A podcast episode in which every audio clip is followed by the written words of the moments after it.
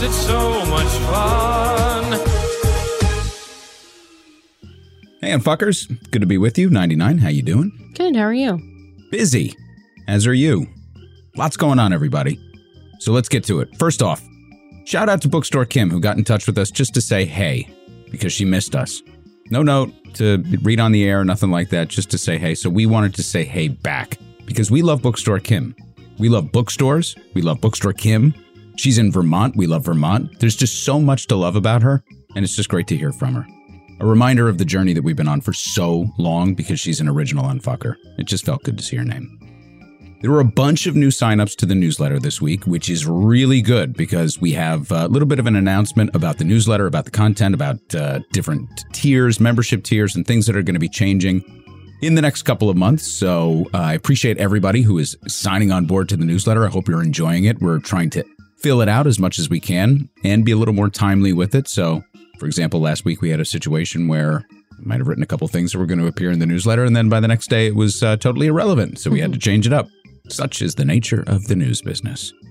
Quick note to Dan M. I owe you a much longer response to your critique of the transportation article that I shared from Current Affairs. It's a multi part, very well thought out criticism, so I don't want to distill it, so I'd rather kind of incorporate it into a much larger piece on transportation that I've been promising for a while, but I just wanted to let Dan know my friend, you are heard.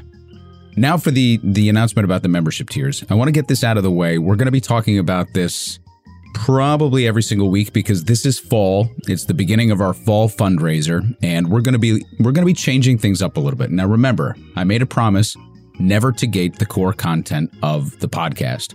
That remains true.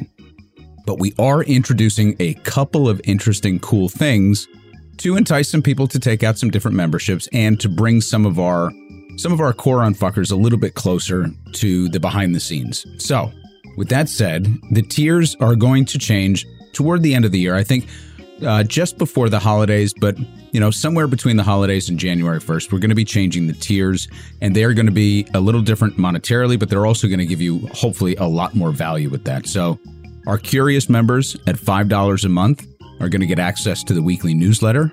They're going to get a UNFTR sticker, shout out and show notes as they always do, and early notice of new merch and coffee. And there's going to be a lot going on with merch as we head into the new year. So we're going to be changing it up and there's going to be a lot of good stuff. Uh, and we're also going to be retiring certain things in the store as well. So that's why the early notice will be beneficial. The next level will be the Comrade level at $10 a month which is a decrease from the current price and a little bit of a name change. But the reason we wanted to do this is to put more cost effective tiers in place so more people can participate with the show. This will get you access to the weekly newsletter, access to a new feature, which will be a monthly hang with me. With me and friends. We're calling it Hang with Max and Friends, but there'll be other people on the hang. Uh, but that is going to be an exclusive feature for Comrade and Up members. You'll get a UNFTR sticker, shout out in show notes, and early notice of merchant coffee as well. Then the next level is the professional tier at $20 a month. Also a decrease from the current price, so we're going to be revising pricing across the board, and some of you who are already paying at certain tiers are going to be getting a discount, which is great. That will get you access to the newsletter. That will get you access to the monthly hang. It'll also get you a sponsored by notice on the next available podcast that we release with your name and early notice of new merchant coffee, and then a UNFTR monthly sticker subscription, which we're really inside, excited about. More details on that to come. And then overcaffeinated members are going to get the whole the whole thing. Access to the newsletter, access to the monthly hang, the sticker subscription, sponsored by on every episode, and sponsored by in credits of every YouTube episode as well. Early notice on the new merch and extra added benefit, a quarterly surprise gift in the mail. So we're changing it up. And the reason we're doing that is because there's going to be more content coming your way. And we're going to be doing more collaborations. And we are throwing and investing a lot more into it. So we need to professionalize and we need to grow up. Our hope is that coming into next year, this is truly a brand and a business, and we are cooking. But we can't do that without your support. So if you can see your way clear to supporting us now, even with just a, a small membership, $5 a month to get you into the system, that would be great. So, a lot going on. We have a lot of work to do in the background to get us there, but we're extremely excited. None of this is possible without the support of everybody who's gotten us here to this day. Did I miss anything? No, I think that covers it. All right. So let's kick off this week with headlines. There's only two that we want to cover right now, but there will be more in the newsletter as the week unfolds because holy shit, what a what a week. So the first one is about the thing that we teased in the newsletter, which is uh, Governor Handsome Newsom, Winsome Loosum Handsome Newsom, picking a longtime Democratic Party operative, Laphonza Butler, to replace Senator Feinstein.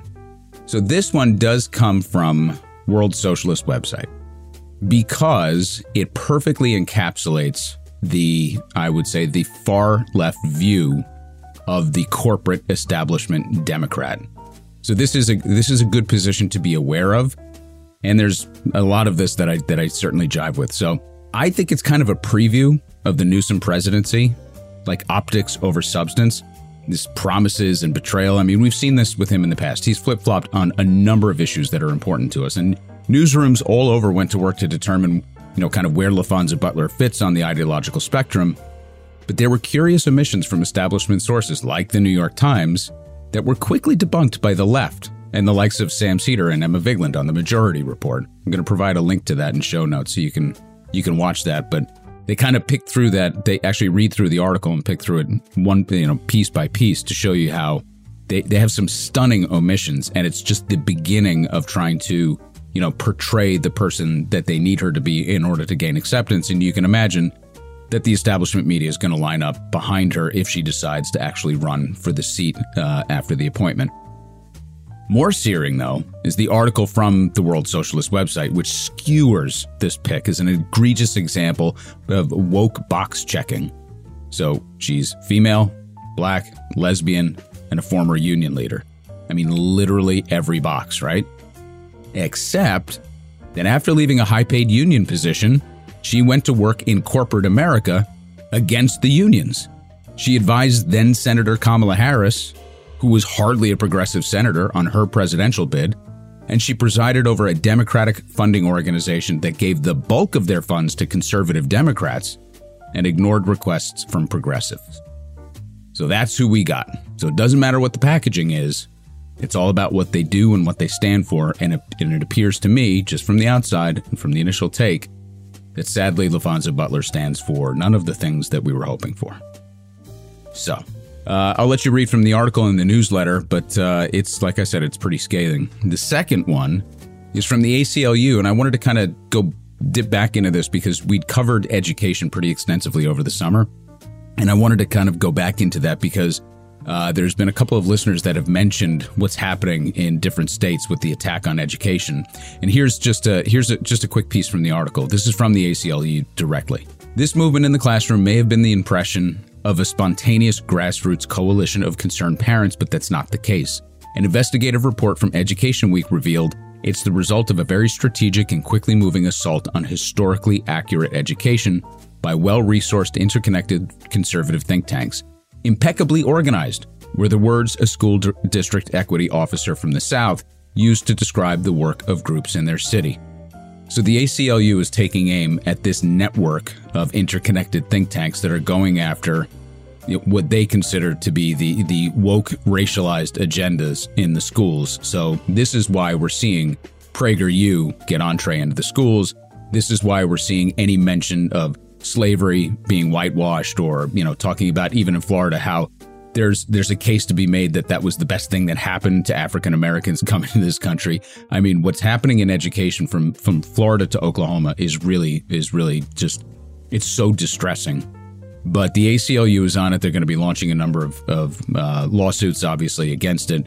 But this stuff is happening at the state level. So, in their divide and conquer strategy, they're going to put the progressives kind of, uh, you know, in disarray, trying to track down all of these lawsuits, and we may have a better chance of trying to get them, you know, of, of targeting a couple of them so that they ultimately get up to the appellate division. But you can imagine that the further up the chain that this goes, the more it's going to get codified as school choice laws under this current Supreme Court. So, very, very troubling stuff. And that's where we are. 99, are you ready to get into emails? Let's do it. Uh, the first one, uh, going to give to Patrick McGee. As you know, we had a lengthy back and forth last week. Uh, Patrick wrote us off for the second, third time. I don't know what it was, right? Uh, he tries to write us off, but you know, he just he keeps coming back for more because we have a love hate relationship, but it's mostly love. So he wrote a lengthy and again well reasoned response that was involved unions, uh, progressive corporate Democrats, etc. But in the interest of time and just to give space to others, uh, I'll give you a highlight that kind of encapsulates the frustration that I think we all feel, but it's really well written. So Patrick said, What makes me so strident in my opinions, as you know, I'm quite a bit older than you, and I'm so very, very tired of losing repeatedly.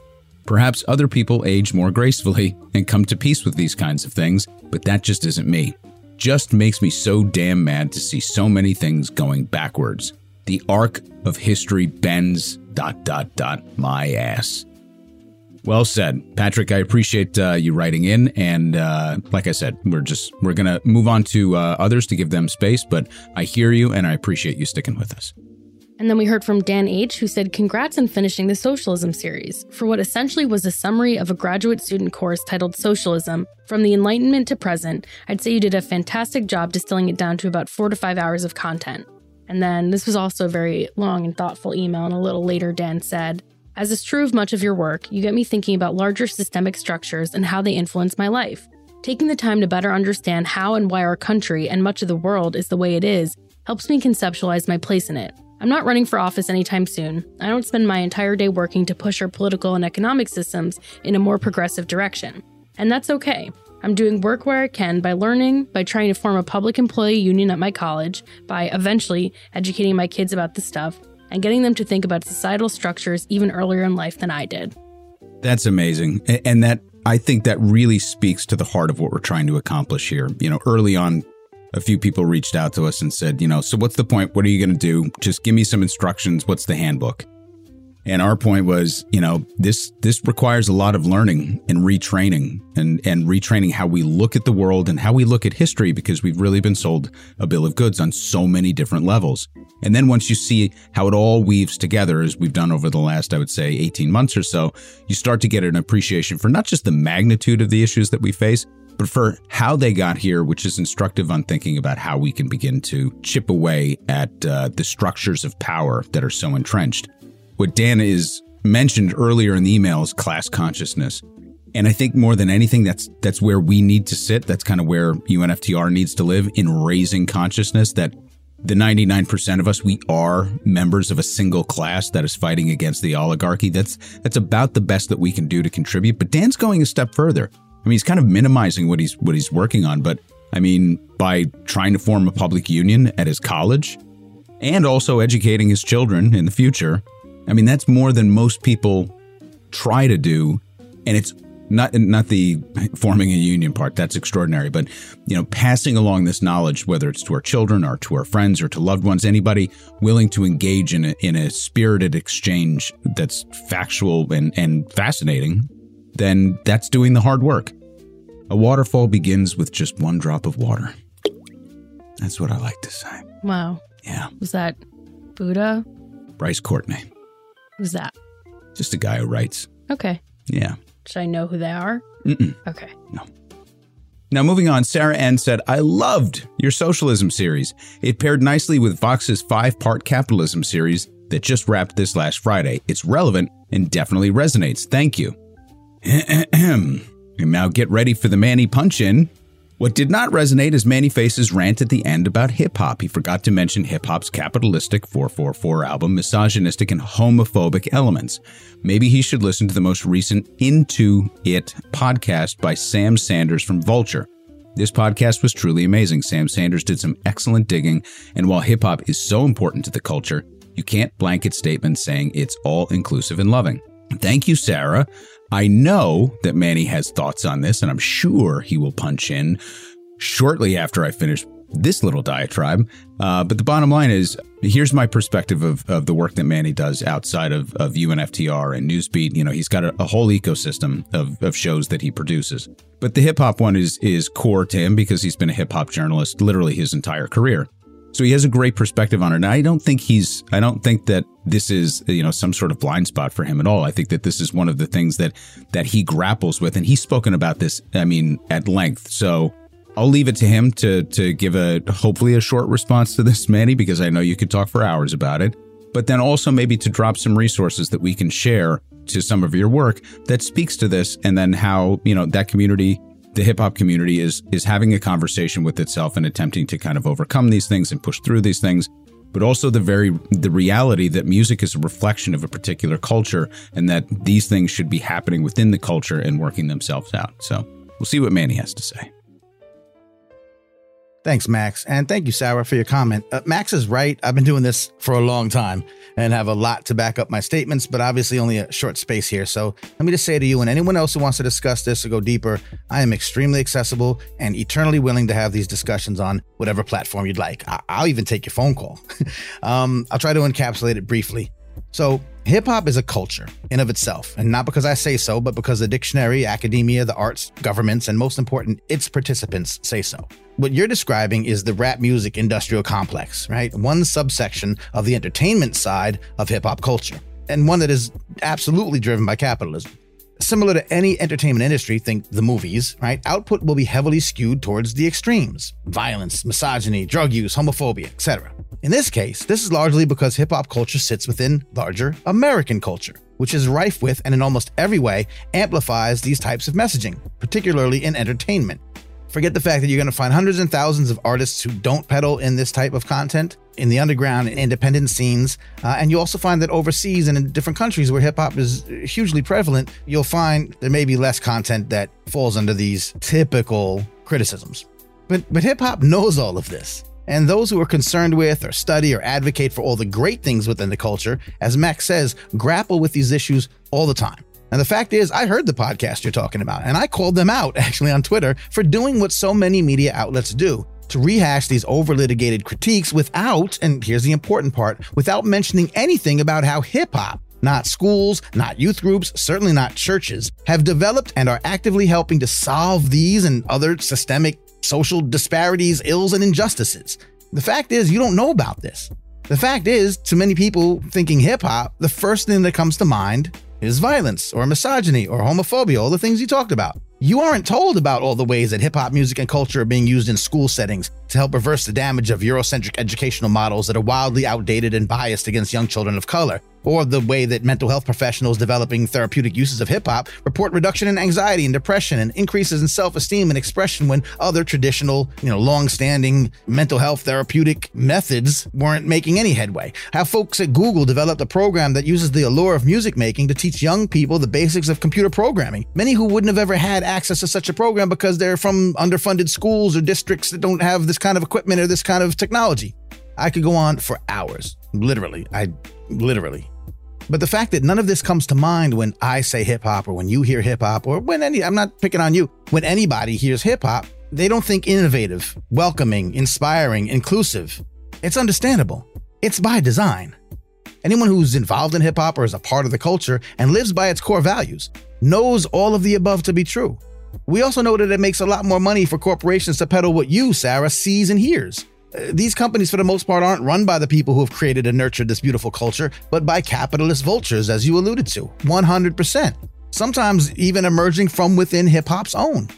So I welcome you to check out the very first episode of my other show, Hip Hop Can Save America, where I interviewed Dr. Bettina Love. It was the inaugural episode. She's gone on to do so many more amazing things, including books on abolitionist teaching. She just reached number six on the New York Times bestseller list with uh, her new book, Punished for Dreaming How School Reform Harms Black Children and How We Heal but we're homies. We know each other. And she started out as a teacher incorporating hip hop into her fifth grade classroom in Georgia. And I want you to hear how she tells it. Because everything I've talked about, I've learned after finding out about her and her work and a few others like her years ago. Then pick literally any other episode of Hip Hop Can Save America that looks interesting to you, and you'll see why it's imperative to me that yes, we acknowledge and must come to grips with all of the issues that are reflected in the music. We must all collectively recognize that that same culture has the tools to address to alleviate and, in some cases, eradicate the very issues which create the conditions that cause the creation of the content which displeases you. Because that may be in hip hop, but I promise you, it does not define hip hop. So hiphopcansaveamerica.com or mannyfaces.substack.com for more. Uh, feel free to reach out to me on social. Just Google Manny Faces. You'll find me pretty easily. Thank you, Sarah, and thanks Max at 99 for indulging me. So now we'll hear from Knudsen. Knudsen. I was never one to get my homework in early while in school, but here I am 30 years later doing just that. I went back to my socialism definition, UNFTR episode, Understanding Socialism, part one, 9 minutes 43 seconds. Nicely done. And after listening to the full socialism series, as well as the strike labor episode, I have to admit I thought I would be scrapping my whole definition. I do feel, however, I can simply add to mine a little. Adding a good dose of class consciousness and internationalism to my mental soup, my ad is socialism can accomplish this best in an international system of socialist states where workers cooperate across borders on wages, benefits, and ecological impacts. Wonderful. Just wonderful. I love that. For anybody else, uh, we still have to reach out, and we're going to do that by email to everybody that that sent us a submission for for part one. Uh, but if you are listening to this and you know that you did that, if you could send yours in, that would be great. And we're to put this together in a compendium and um, and actually commit it to print and hopefully come up with a little pocket guide that we can distribute to our members. So thank you, Knutson, for not just all the work you do, but for getting your homework in early. We appreciate you for that. And now Pastor Tim is back and says, Max, I think I've shared this before, but your buddy Chris Hedges has quoted Paul Tillich's notion that, quote, all institutions, including the church, are inherently demonic, and also quoted Reinhold Niebuhr as having said that no institution could ever achieve the level of morality of the individual, and to, quote, extend their lives when confronted with collapse will swiftly betray the stances that ostensibly define them, end quote. I think that this, in large part, has been the story of the industrial unions over the course of their history, turning from being a platform for the voices of the voiceless masses of workers in the industrial U.S. to entities who began to operate as big businesses instead of retaining their original mission, and thus losing their ability to be adequate critics of the industrialist class. Again, I defy anybody to find a more intelligent and rational audience. Pastor Tim, thank you for this. Uh, was there anything else that I want to read? Oh, uh, there's a couple more points, and we'll come back to that. I hate to go all fucking Mao on you, but a continuous revolution, a renewing of the mission and sweaty, gritty actual work of organizing and messaging about the meaning and the successes of organizing in America. I think your linkage between big labor and capitalism was emblematic of the issue. If they're seen as two sides of the same coin, how can you convince someone that it is in their best interest to join an organization that is in cahoots with the ones ripping them off? Hey 99 for a t-shirt. Front just says, say it loud, say it with me. And the back says, yo, fuck Milton Friedman. That's fun. I can do that. I like it. Okay. We'll get on that, Pastor Tim. So, I, you know, I think my response at the end of the socialism series was kind of a yes to all of the above, but making sure that we're aligned on the strategic goals and outcomes. You're not going to dismantle the entire capitalist system, and unions are a reflection of the gains that the capitalist system has, has made because everything that a union asks for is done so within the confines and structures of what capitalism allows the union to have. So we established that. And, you know, in many cases, there are industries in which private sector employees have done better over time than union employees. So there's some hard data around that, that that's really kind of troubling. At the same time, the protections that the unions have offered has, I think, kind of mitigated some of the capital gains that maybe some of the private sector people have made. And then there's the benefit picture, and then there's just the this this stability of going to bed at night and knowing that you're going to have a job the next day and that there's protections around that. So there's there's always trade-offs with this stuff. I think that the larger point that I was trying to make is that we we need unions to work with a socialist movement and also with a, a movement toward worker cooperatives we need progressives of all stripes, even those that aren't really, you know, trained to think about the labor class and and uh, the, and wage slavery, to at least be thinking about aligning with an agenda that pushes us further to the left. So we're going to have to group together and make some concessions. I agree with Chris Hedges' sentiment that most in- institutions tend to have institutional rot over time. The Death of the Liberal Class, I think, is one of the more formative books that I've ever read, uh, and that is Hedges and it talks about the institutional rot and the the careerism that winds up taking over the halls of academia, certainly the church, Uh, I mean, Hedges went through the seminary, so he has he has a firsthand knowledge of that, and he was at every I think he was at uh, Ivy League institutions, so he has firsthand knowledge of that as well.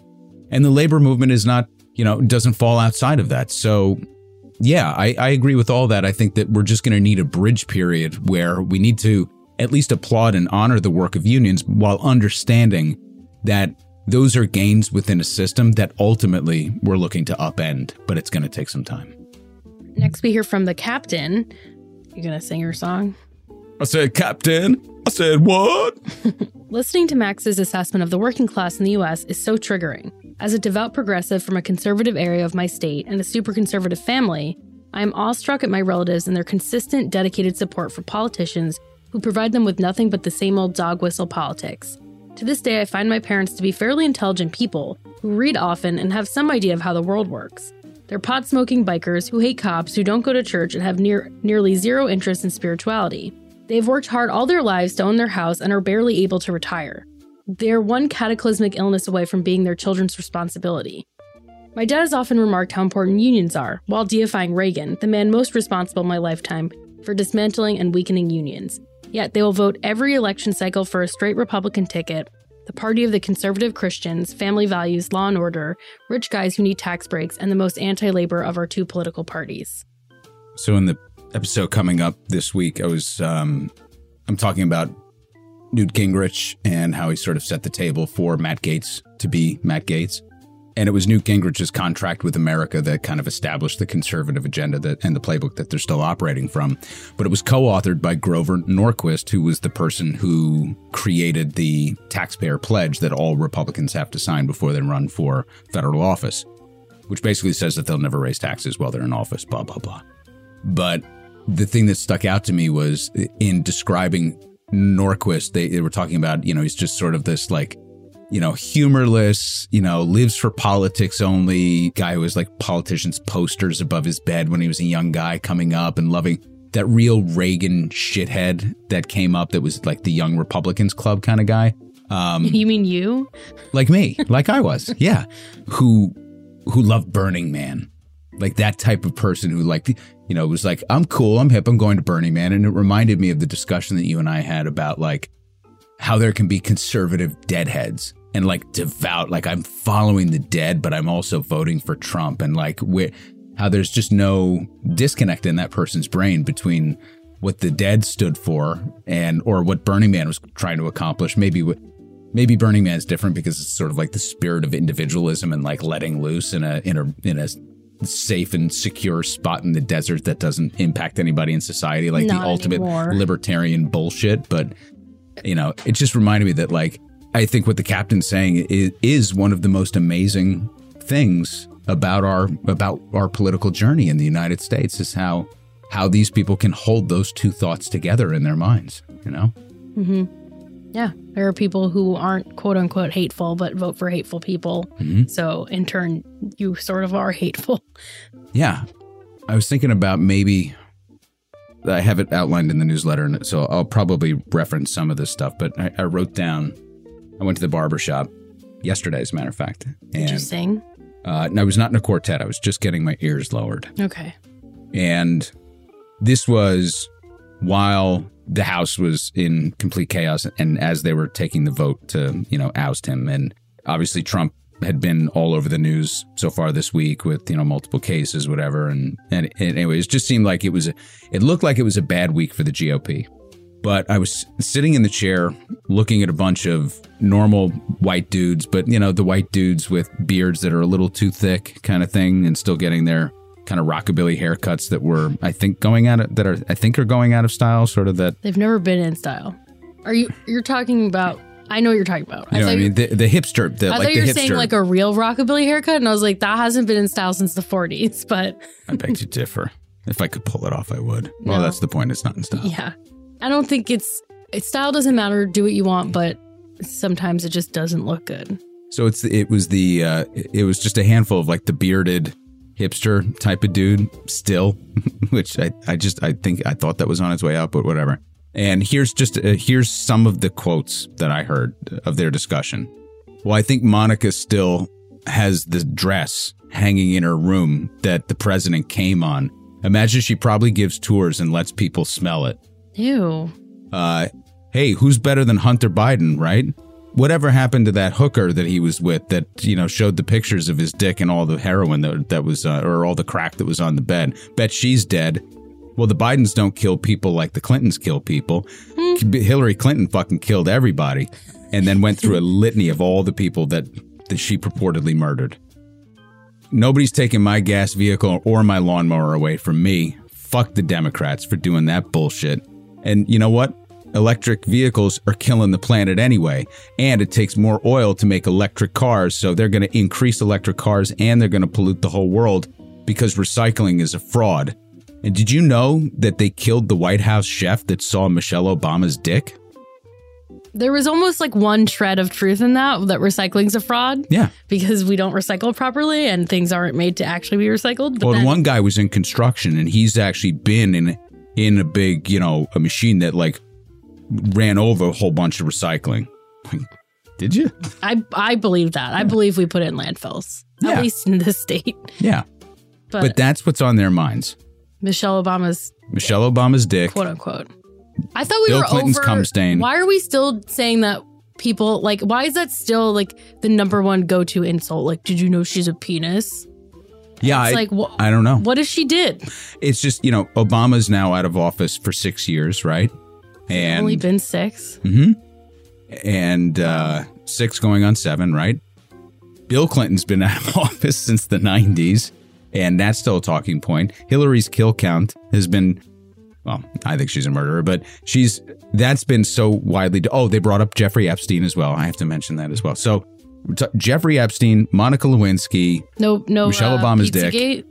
Uh, no Pizzagate. So, this wasn't a Q crowd. This was, I don't know that, but they're circling the drain. they are they are but they had like they had their facts they were so confident in their version of everything but it's like one from every era that tells them a story that no matter fucking what fuck the democrats so it's a small sample size and i'm not you know willing to submit that although i think the people that traveled the country in 2016 that did actually go to the diners and the barbershops and and asked people and eavesdropped and listened to people knew that something was up that the rest of us just kind of ignored because it just seemed so it just seemed so implausible that Trump could win.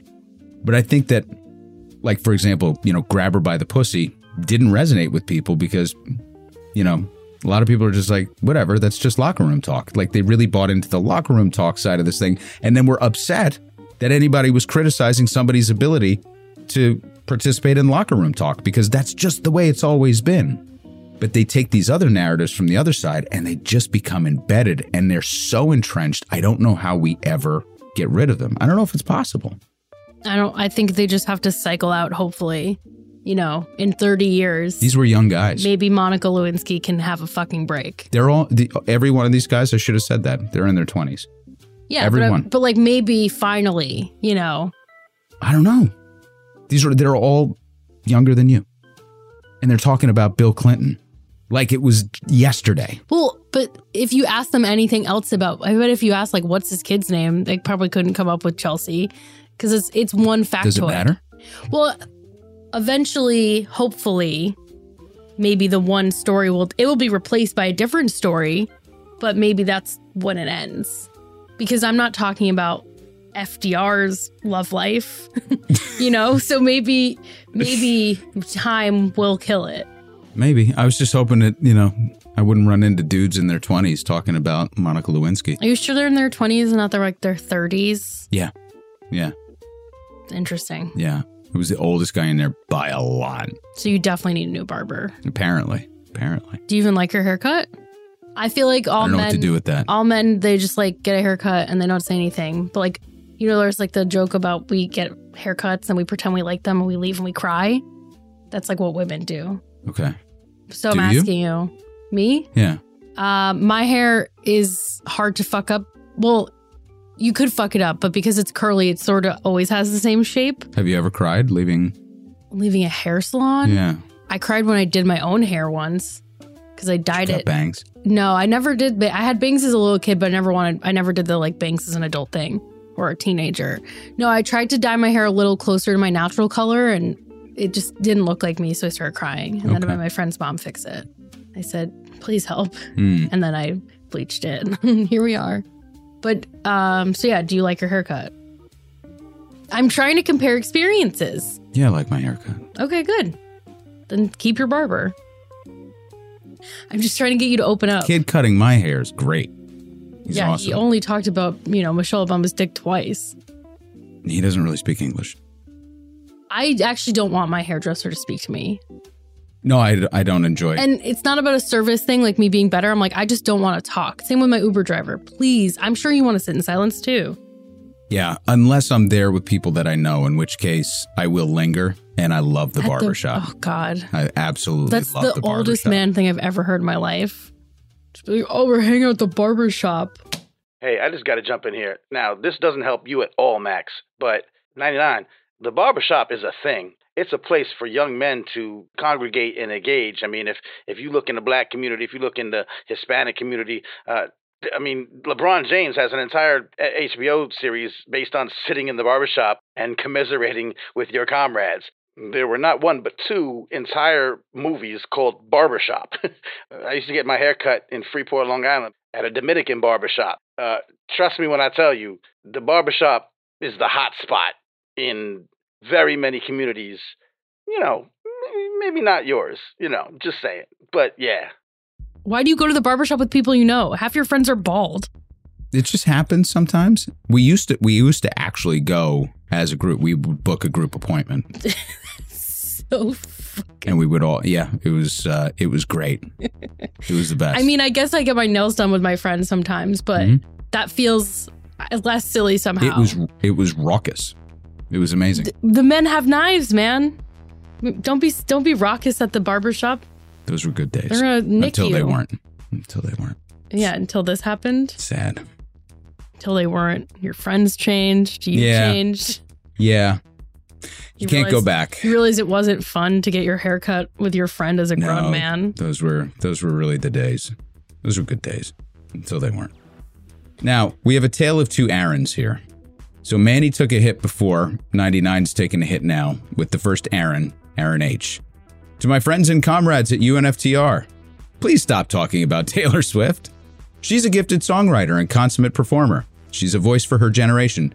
I admire and celebrate her work and catalog, but she's a product of capitalism. She's a pretty white girl. And while her songwriting is powerful, transcendent, and culturally iconic, it's not that stellar. It's formulaic, radio friendly, and tragically monolithic. The beautiful artistry to be experienced within is drowned out by excessive media coverage and a massive carbon footprint, in my opinion. What are we working on here? Unfucking why we're in this mess, right? She represents a big part of why we're in this mess, namely the distraction that capitalism maintains to keep us satiated. And then we have another Aaron. I don't get to respond. Oh, yeah, no, you do. We have another Aaron, Aaron N, who says, Hi, Max and Co. So nice to have 99 back again, livening up the dialogue. I wish I had the skills to find things to criticize the UNFTR narrative like Patty McGee, as my journalism job made me look for flaws and insincerity. But UNFTR is, as far as I can see, the real deal, and Max has a professorial grade insight into his subject matter, which is inspiring. I do think Patrick did an eloquent service of grumping at Max, as I imagine Max loves a challenge. I had to smile at 99 breaking into my comment on British cooperatives with Doctor Who information as my son is a walking Doctor Who encyclopedia. By the way, it's handy when you mention TV shows and movies you like as it makes you relatable as regular people. Smiley emoji. So, on the one hand, we do talk about some pop culture and some normal shit because we are normal people and we do think that it actually, you know, livens things up and lets you know that you know, there's people behind this and we consume regular stuff as well. I go to the barbershop. I love Alan Alda. Big fan of Miami Vice. Clearly stuck in a time warp. But you know, these things are interesting and fun. So we talk about it because it, it does liven it up. And on the other side here, I mean, we can have a we can have a conversation about Taylor Swift and capitalism, I suppose, but I don't think we should stop talking about Taylor Swift because she she's a cultural phenomenon. And the only thing before I release the microphone to uh, what whatever tongue lashing the Aaron H is about to get from 99, the only thing that that doesn't sit right with me here is that her songwriting is powerful, transcendent, and culturally iconic, but not stellar. It's formulaic. I don't think that those things can live together. So I, either she's culturally iconic and totally transcendent, or she's formulaic and tragically monolithic. Anyway, I would give him formulaic. I don't think she is, but like you could be iconic and formulaic. I think that's okay. Sure. Or possible. Um, let's see. Okay. Where do I start? I'm not angry. I understand. Let's start with the positives, like you said. Gifted songwriter and consummate performer. Voice of a generation. You admire and celebrate her catalog. She's a pretty white girl. That's just she is pretty. That's that's just my opinion. Okay. Those are all good things. Yep. She is a product of capitalism, as is everything, as are we right sitting here right now. We are products of capitalism. There, there's just no world. We live in a capitalist world. There's just no possible way to not be, um, unless you're busking for a living, in which case you're still making money. You just busk for free and be the most talented performer. I don't know. I guess that's a product of not capitalism. The carbon footprint thing drives me a little nuts because uh, did you do you remember this about like the reports about her private jet usage Right. and they were really Yep. high and her PR team was like, "Well, we we lend our jet out to people," which I'm sure they do sometimes, but it doesn't excuse it. But people when people use that like a reason to hate her and it's definitely a reason to be like, "Hey, that's not cool." And I'm sure it's something that they're working on as a team. But like that whole report about Kylie Jenner's private jet usage and hers is still trying to distract you from who's actually doing the most damage to our planet. Taylor Swift is not doing as much damage as BP or any of the other oil companies. That's just not how this works. So we can we can be upset with her, but we can't just be like she's the reason because people do that all the time. And it's just like a thinly veiled way to say I hate her and here's why because you hate her to hate her. And you can just not like somebody and that's okay too. There doesn't need to be evidence to back it up right. Or what are we working on here on fucking why we're in this mess? And I don't think she represents Milton Friedman's neoliberal ideologies. Like, I don't think she's that. She is a pop star. And how many voters did she register that we see? 36,000, 38,000. How much money did she put back into the economy this year? We could have a, a topical cream on how, or even a quickie on how Taylor Swift has invigorated the economy and is weaponizing was the word that came to mind, but invigorating her young uh, base of followers to get involved politically. I understand if you're not a fan. I mean, you're confusing me because you kind of sound like you're a fan, but I understand if you're not really a fan. And like we, I drone on about it, but it's partially a joke. It's just like one of those silly things that's recurring on the show where Yeah. we do a Taylor Swift update. I'm not that person in my regular life. I don't constantly only talk about. She Taylor doesn't give the update she wants to give because she won't reveal her her real real crush band. so we have to rely on the I don't the have Swift a crush on them. They're like my, they're like They're my- like your children. no, they're like my well, yeah, but they're all they're your like dads. My dad's, my babies, and my sons. and your sons, it's like all, but it's not in a romantic way. You talk about confusing. Hey, you, You know know, what I'll say too is is it it's important to also have fun and to have interests and to laugh and to be moved by things. As you know whether it's formulaic or not like you know be moved by it. Be be all in on something. You know go to a movie and check your you know check your conscience and, and subconscious at the door and just enjoy it. Let it wash over you. That, that's like i i have those guilty pleasures in watching extraordinarily violent movies which i can't really figure out about my personality but i don't want to go to therapy. So there you go. But those appeal to me. But i'm not going out and you know buying guns and trying to murder people like john wick on the street. And i'm you know hopefully not going overboard with it uh, on the show either. But i do think it's important to let down and to and to and to just let yourself be a human and be a person because that is ultimately how we all connect. So, you know, let's keep on loving Taylor Swift and let's talk about TVs and movies. TVs. TVs, the TVs. I, openly watched Chicago PD. I mean, said no one ever. That's the weird. That's weird. That's weird. I It's also not like watched, Miami Vice. I also watched Love Is Blind. If anyone's watching the new season, Okay. No, I, oh, it wasn't to you, to the listeners. I don't even know what it is. It's a show. It's a Netflix dating show where they get like let's say 15 women and 15 men and they're sequestered so like the men are with the men and the women are with the women this is all very heteronormative you know so we don't need to use any uh, gender neutral pronouns here. I don't think they would stand for that. Okay. Or they'd have to they call it like queer love is blind. Like they had queer ultimatum. So it'd have to like a very clear tagging. Um, and they they go on dates, but there's like a wall between them. So almost like the dating game, but like they can't see, they can't hear, they can hear each other. Excuse me, they can't see each other, and some of them can. They choose not to like reveal anything about what they look like. So then they get engaged. They get engaged within two weeks of being in the pods, they call it, and then they have 30 days where they live together, and then they choose to get married or not at the end, and they get married on the show. Okay. So I watched that Why? because it's funny and I, it entertains me. We do a lot of shit here. I, I like when I get home, I don't want to watch. That's why I haven't seen any good TV because I'm like I'm too tired to pay attention. Yeah. I just want someone to like. I do want to my- check out. my I don't want to be brain out. riveted by something right now, or I just yeah. Yeah, I haven't seen any. Like I'm like I've been like I'm gonna watch White Lotus or Righteous Gemstones. I keep telling myself like just do it, Mhm. and I'm just like no, I'm gonna watch Chicago PD. Like Yeah, where it doesn't matter if you missed the last episode. Yeah, or like I if I go to the bathroom in the middle, I don't pause it. Yeah. Just come back and it's like nothing's happened Yeah. or they've murdered someone. Right. You know? Yeah, I don't. I don't want to get into anything episodic right now. I just can't. Don't have the heart. Don't have the heart for it. I get it. So we're sorry or you're welcome. Uh, all right, let's go over to social media and YouTube. Yeah, so Andrew, I looked this up right after I or right before I published the episode of last week's show notes and I was like, or no, it was the regular episode. Did we not say it was from the Matrix? We didn't say, it, but I fucked it up. So, You did? so last week we were talking about red pill, blue pill, and you were like red pill, and I said no, blue pill. Think about it like the de- like the parties, like red Yeah. is bad, blue is good. So Andrew was correcting me and saying like blue is like going back to your regular life, and red is like knowing everything.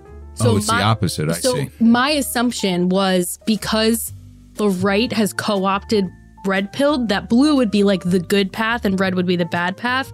Where in the Matrix, blue is like like the path of ignorance, if anything. So that's why they're being red pilled. So it. like technically, what you were saying, you would still say red pilled, but it has this um what's the word I'm looking for connotation now of like Q, like being red pilled. So you're like waking up to what real society is. That sucks. Um, so I was, I'm shocked. Andrew's the only one who told me about, like, who was like, "Hey, you got this wrong," because I was like, "Oh fuck, they're all gonna come for me." But I, I made, I said that's what happened when you assume. I know, I knew it was from the Matrix, but I just assumed, and I was wrong. I'm sorry to the Wachowskis. Manny, if you could just clip that little piece of uh, 99 saying, I was wrong. Um, we're going to loop that at some point. I don't know when, but we'll use it. I was wrong. I was wrong. I was wrong. I was wrong. Nope, I was right. Use that one instead. Good movie. The concept itself is very Ayn Randy. Oh, yeah. Do you want to read the whole thing? Sure. Give him Um, due. so, some clarification on the origin of red pill, blue pill. If you haven't already had a million nerds jump down your throat, it's from The Matrix. Before Neo gets his consciousness pulled out of the simulation, they offer him a blue pill or a red pill. He can take the blue pill and go back to his half life in the machine, or he can take the red pill and face his destiny, learn where the rabbit hole goes, that goes, that sort of thing. Good movie, but the whole concept itself is very Ayn Randy, and the whole red pill thing was co opted by neckbeards and incels to be the alt right version of the term woke. Neckbeards is the thing. So those are the guys in the barbershop? No, No? it's people whose beards go onto their neck. Like, Yeah. Not a beard that's long, it's a beard that's Oh. on your neck, like close cropped. What's wrong with them? Um, it's sort of a, I would say, early internet um, classification of a certain type of nerd. Maybe also the nerds who wear the fedoras and say "milady." So it's sort of become a, a cartoon of itself. There are nerds out there that do that. Yeah, you don't know about milady? Oh man, No. I, I if you Why go do to, they do that? it's like like chivalry, like milady. Oh, God. and it's like cringy. I'm sure if you go on Know Your Meme and you type in like Milady, it'll give you the whole history of there's a specific image of one man that they use a lot. So, you know, they might also be like I don't know if they they might coexist with weeaboos or like the people who like fuck is a weeaboo? weeaboo, the people who like Weeaboo? fetishize Japanese like anime. So they might have like full body pillows of like a Japanese like an anime girl, which is like it's okay to like like there's a sexual aspect of that too. I think neckbeards kind of yeah, I think they kind of overlap with that. Get offline, everybody. Incels at this point are just like Go on a hike. domestic terrorists. Go on a hike. Get outside. The internet's Stop it. okay. Just stop it. It's all about balance. You know, I don't want to shame. We might have some neckbeard listeners. I don't want to shame them. As long as you're not hurting anybody with your neckbeardiness, Okay. you know. You're right. I'm sorry. I also want to shout out First Wealth is Health on Instagram because they've been spreading the word on other feeds about the socialism series. So thank you for doing that. All right, let's go over to YouTube really quick and then we'll get out of here. We're making good time today. Exemplify 6593 said, Your content quality is so great. This is really indulgent. I'm sorry. With this level of production, in any other area of learning, you'd have close to a million subscribers by now. That said, thank you for making content of this nature and to this quality. You're the vanguard Marx described, even if we Americans aren't ready yet. Thank you for doing what you can to bring about class consciousness. Well, thank you, Exemplify 6593. We are small, but we are mighty.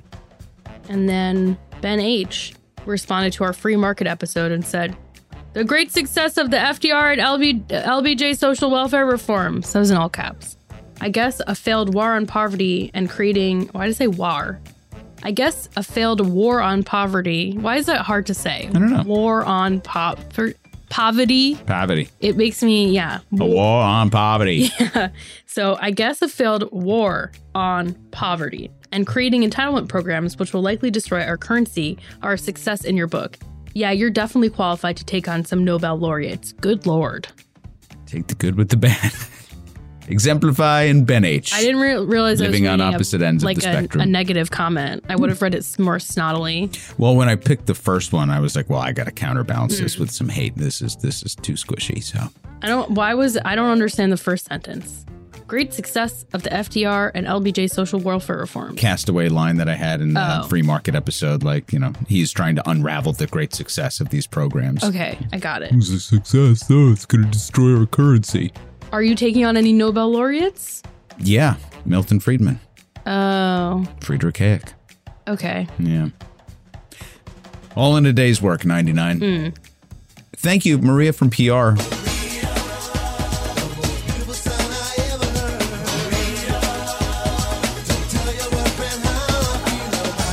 Bought us three coffees, by the way. Said, Dear 99 Max and Manny, a mellow Maynard coffee or a Puerto Rican coffee for each of you. Thank you for your great work always. I loved how Manny and Max handled the show. LOL, Max handled? And I also love to see 99 is back and in good health. We missed you. We love you, Maria. And then um, Larry L became a member.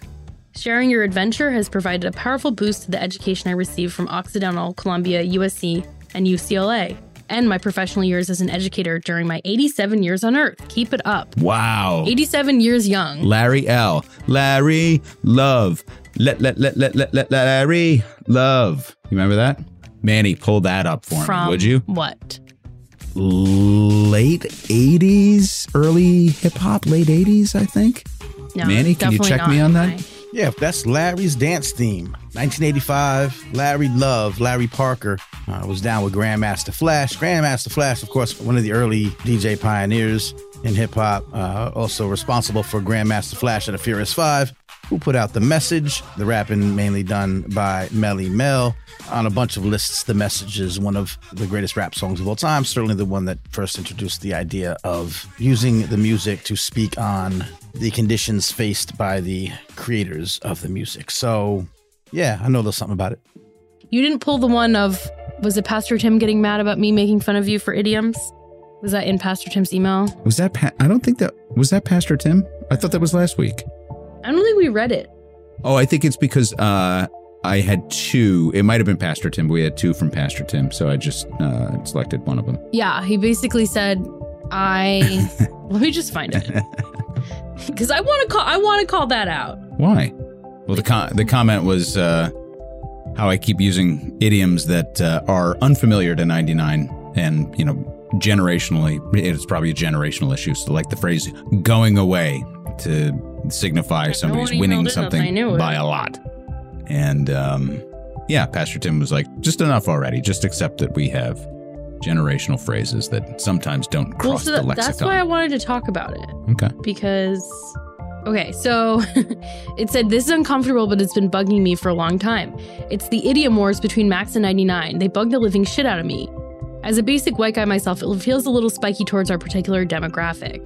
The most recent examples, show notes and 99's exploration of the term going away to indicate a victory. On the face of it, I think that 90's, 99's reactions to things I've never heard before are a bit overblown, if only because there's a fuck ton of things outside of direct experience of any of us. That's how learning works. You you hear something, you ask about it, you adopt or discard it as you wish, but you become aware of it and your knowledge grows.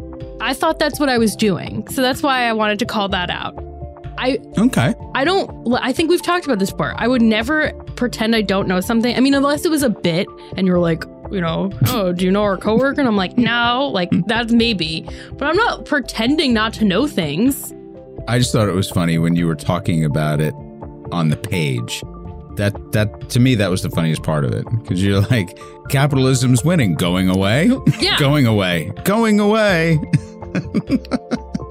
so later he says, um, He's just fucking with you. I don't think he is. I think he's I think he it genuinely frustrates him. And I'm You think? I'm trying to assuage that because I don't think so. No, he's saying, I've come to appreciate stuff I've never heard before. So whenever I hear 99 go off on us, like we go around making shit up, um, it rankles me.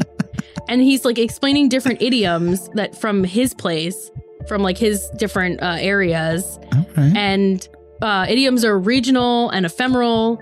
Um, So why are you so hateful towards idioms? What's your problem? I'm 99? not. I'm just my my question. What am I supposed? I just Pastor Tim. What should I do?